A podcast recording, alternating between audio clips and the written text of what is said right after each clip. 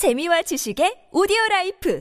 팟빵 안녕하세요. 군사도뽕입니다. 우크라이나 전장에서 러시아군의 공세가 계속해서 실패하고 연이은 패전을 반복한 결과 이제 러시아군이 전차를 제대로 운용할 수 없을 지경에 이르렀다는 소식들이 나오고 있습니다. 현지 시각 12월 18일 러시아 측의 여러 냉철한 OSINT 전문가들은 러시아군의 전차와 장갑차들이 우크라이나군 전차나 장갑차를 맞닥뜨리기만 하면 뭔가 제대로 해보지도 못하고 매번 일방적으로 파괴되는 이유가 무기체계 자체보다는 이를 운용하는 러시아군 자체에 있다고 지적하고 있습니다. 러시아군이 운용하는 T-72B3 전차나 T-80BVM 전차, T-90 계열 전차 등 비교적 신형 전차들의 성능이 우크라이나군의 T-64 계열 전차들보다 크게 떨어진다기보다는 러시아군의 전차 승무원들 숙련도가 너무나 심각할 정도로 떨어지는 것이 문제라 지적한 것인데요. 그동안 러시아군의 T-72B3 전차가 성능이 더 떨어지는 우크라이나군의 T-64 BV 전차에게 공격을 받고 단 한 방에 완파되는 영상이나 러시아군의 전차가 자신보다 화력과 방어력에서 크게 떨어지는 우크라이나군의 BTR-4 장갑차의 습격을 받고 쉽게 파괴되는 영상 등이 여러 번 공개되었는데요. 심지어 파괴 파괴된 전차를 끌고 나오기 위해 투입된 러시아군의 다른 전차마저 이를 감시하던 우크라이나군 드론 그리고 이와 연계된 우크라이나군 포격을 맞고 같이 파괴되어 버리기까지 했습니다. 현재 러시아군 전차 승무원들이나 기계화 부대 대원들은 개전 초기의 러시아군보다도 더욱 수준이 떨어지는 전투력을 보여주고 있는데요. 이들의 전차 운용 능력이 심각하게 떨어졌다면 그 이유는 무엇일까요? 요즘 들리는 많은 소문에 의하면 러시아 푸틴 대통령은 패배를 직감하고 남미로 몰래 대피할 것을 고려 중이라고 하는데 이게 사실이라면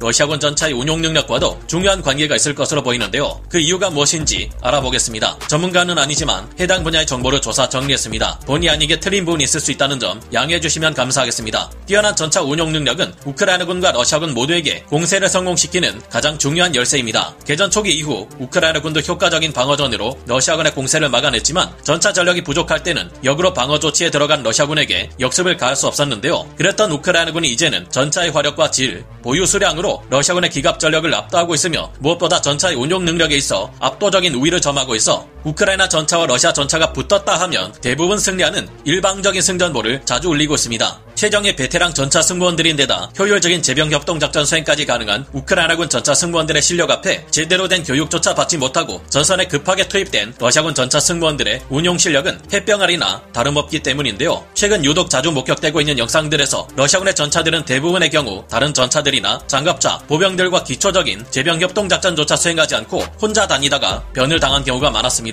전차가 아무리 강력해도 절대 전장에서 혼자 다녀서는 안 된다는 점도 모르는 이 러시아군 전차병들은 절대 베테랑이라 볼 수 없을 텐데요. 앞으로 전투가 진행되면 진행될수록 이런 영상들은 더욱더 많이 올라올 것으로 예상됩니다. 12월 18일까지 우크라이나군 측에서 파악한 집계 자료에 따르면 러시아군은 지난 2월 말 개전 이후 지금까지 무려 2,987대에 달하는 엄청난 수의 전차를 우크라이나군에 의해 파괴당해왔고 그동안 우크라이나군이 노획한 러시아군 전차 수량도 엄청나 이를 이용해 여러 개의 새로운 기계와 여단을 창설하기까지 했는데요. 이런 노획된 전차 물량까지 모두 더할 경우 러시아군은 지금까지 최소 3,000대에서 3,500대에 달하는 전차를 손실한 것으로 파악되고 있는 상태입니다. 그래서 문제가 더욱 심각합니다. 개전 초 준비된 러시아군 전차병들의 숙련도도 그리 대단했을 것이라 보기는 어렵지만 지금은 러시아군이 침공 전 준비했던 대부분의 병력이 사라져버렸고 그 이후 추가 동원을 통해 징집된 신병들이 우크라이나 전선 전역에서 싸우고 있습니다. 이 문제가 앞으로의 러시아군에게 더욱 심각한 이유는 숙련된 전차병을 확보할 수 없는 지금의 러시아군은 최소 내년 봄이 될 때까지 기갑 부 대를 동원해 제대로 된 공세를 취할 수 없고 그 이유는 얼어붙었던 땅이 다시 녹아 라스푸디차 현상이 기승을 부리며 러시아군의 공세를 어렵게 만들 전망이기 때문입니다. 러시아군이 봄까지 전차 운용 병력들을 얻을 수 없는 이유는 한 명의 전차 조종수를 제대로 교육하는 데에만 최소 3개월 이상의 적지 않은 기간이 소모되기 때문인데요. 조종수 외의 전차장과 포수에게 장비를 조작하는 방법 및 정비하는 방법, 효과적으로 운용하기 위한 전술 교육 등을 하는 데는 최소 6개월 이상의 시간이 소모된다고 하는데 현재 우크라이나 전장에 동원된 많은 러시아군들은 이런 교육 들을 속성으로 대충 받고 긴급 투입된 병력이 대부분입니다. 운전 면허만 보유하고 있으면 전차 조종수 군 시절 전차를 한 번도 몰아본 적 없는 이들을 수박 겉핥기식의 수준 낮은 교육만 받은 채 투입되고 있으며 전차장이나 전차부대 지휘관으로는 전장에서 현지 임관된 장교들이나 조기 임관된 생도들이 맡고 있다 보니 문제가 심각합니다. 현재의 러시아군 전차병들에게 제병협동 전술 같은 고차원적인 전술은 사치이고 작은 소대급 규모의 전차 운용 전술조차 어려운 이들이 태반이라고 하는데요. 여러 러시아 측 OSINT 보도에서는 실제 동부전선 어딘 가에 투입된 러시아군 기갑병과 장교 한 명의 의견을 인용해 이를 지적하고 있습니다. 러시아군이 치장 물자로 보관해둔 모든 전차들을 총동원하고 가동할 수 있는 모든 전차 생산 공장을 밤낮 없이 돌려가며 전장에 필요한 전차들을 동원하기 위해 필사적인 노력을 하고 있지만 막상 이 전차들을 운용해야 하는 숙련된 전문 병력이나 지휘관을 구할 수 없는 것이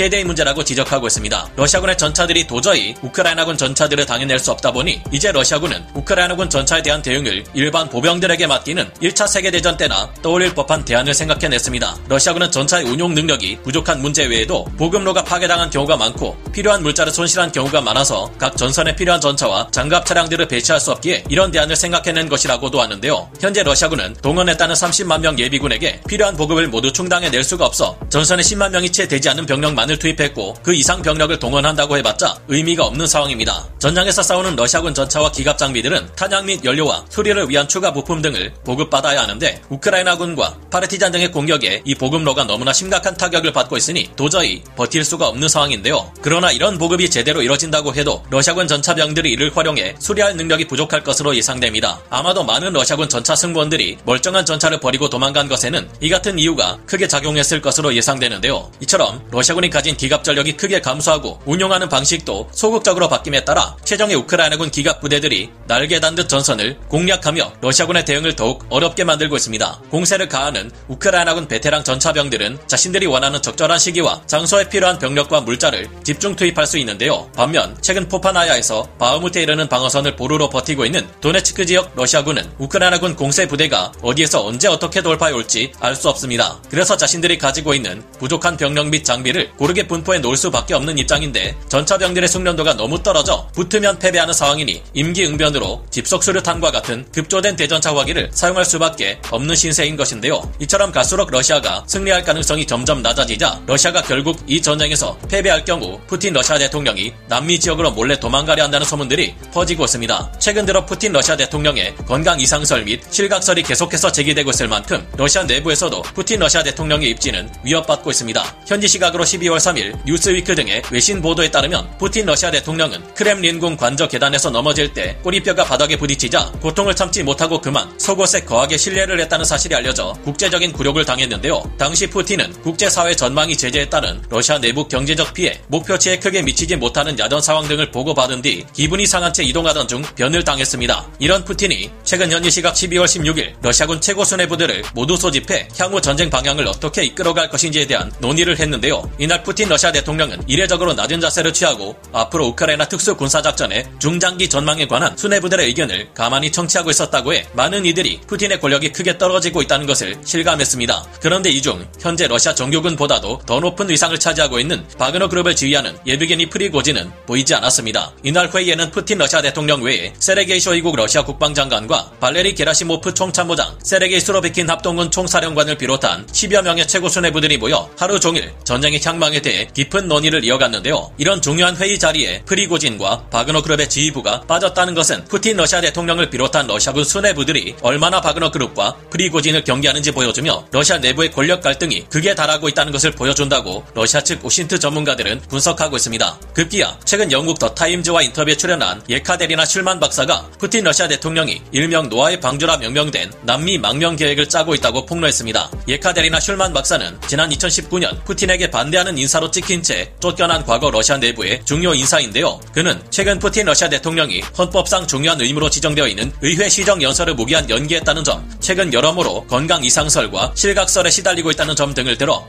우크라이나와 러시아의 전쟁이 러시아의 처참한 패배로 끝날 경우 절대 푸틴은 지금과 같은 위치를 고수할 수 없을 것이라 평가했는데요. 현재 러시아 내부의 많은 국민들이 크게 불안해하며 동요하고 있는 가운데 정권을 안정시키는 데 필수인 여러 활동을 잇따라 취소하고 있다는 점은 분명 푸틴 러시아 대통령에게 무슨 일이 있다 는 것이라 의심하고 있습니다. 이 전쟁이 러시아 심각한 패배로 끝날 경우 푸틴 러시아 대통령의 입지는 지금과는 비교하기 어려울 정도로 축소될 텐데 과연 그가 과거 아프가니스탄 전쟁의 목표물이었던 누군가처럼 훗날 초라하게 특수부대의 사냥감이 될지 생각해보게 만듭니다. 오늘 군사 돋보기 여기서 마치고요. 다음 시간에 다시 돌아오겠습니다. 감사합니다. 영상을 재밌게 보셨다면 구독, 좋아요, 알림 설정 부탁드리겠습니다.